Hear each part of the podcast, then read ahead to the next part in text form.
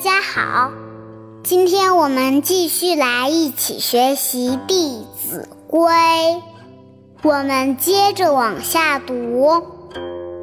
列典籍，有定处，读看毕，还原处。虽有急，卷数齐，有缺坏。就补之，非圣书。秉勿视，必聪明，坏心智。列典籍有定处，读看毕还原处。这四句话说的是，我们的书籍课本应分类放置，排列整齐。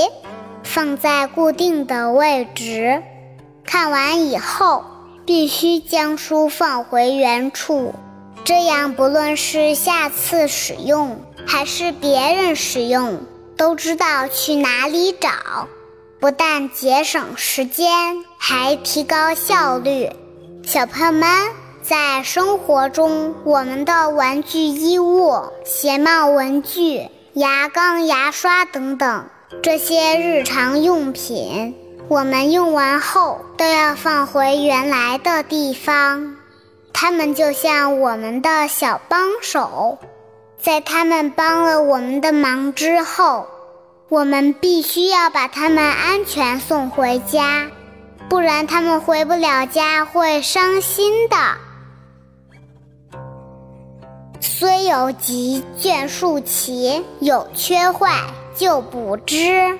这四句话的意思是说，即使是在我们有急事儿的时候，看完书也要把它顺手合上，放回书架的原处。要养成这种良好的习惯。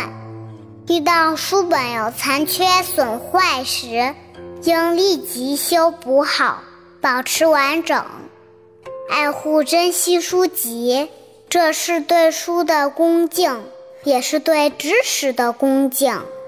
只有保持谦虚恭敬的内心，放低自己，知识的甘泉才能流进我们的头脑。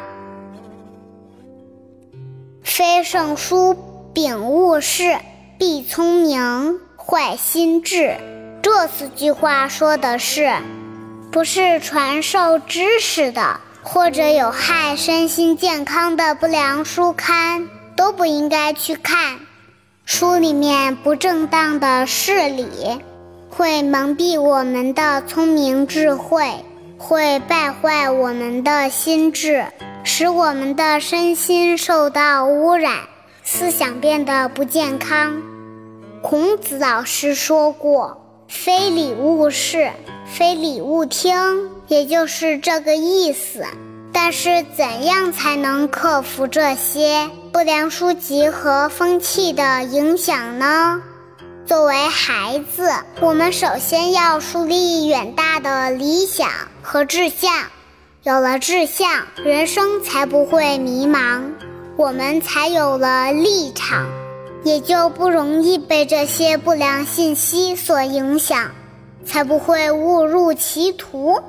现在在网络上、新闻上，天天都会看到有的孩子在这个游戏上上瘾，在那个网络上上瘾。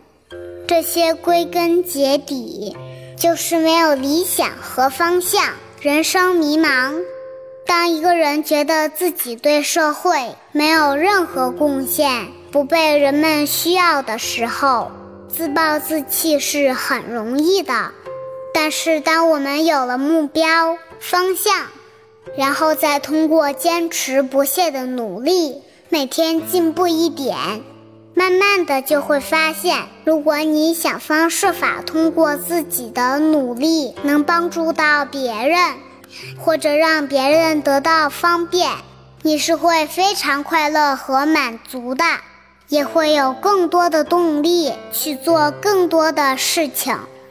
你的成就也会越来越大，在那个时候，你再想想那些游戏，对你还有吸引力吗？好了，今天就到这里，我是二丫，小朋友们，我们明天见，拜拜。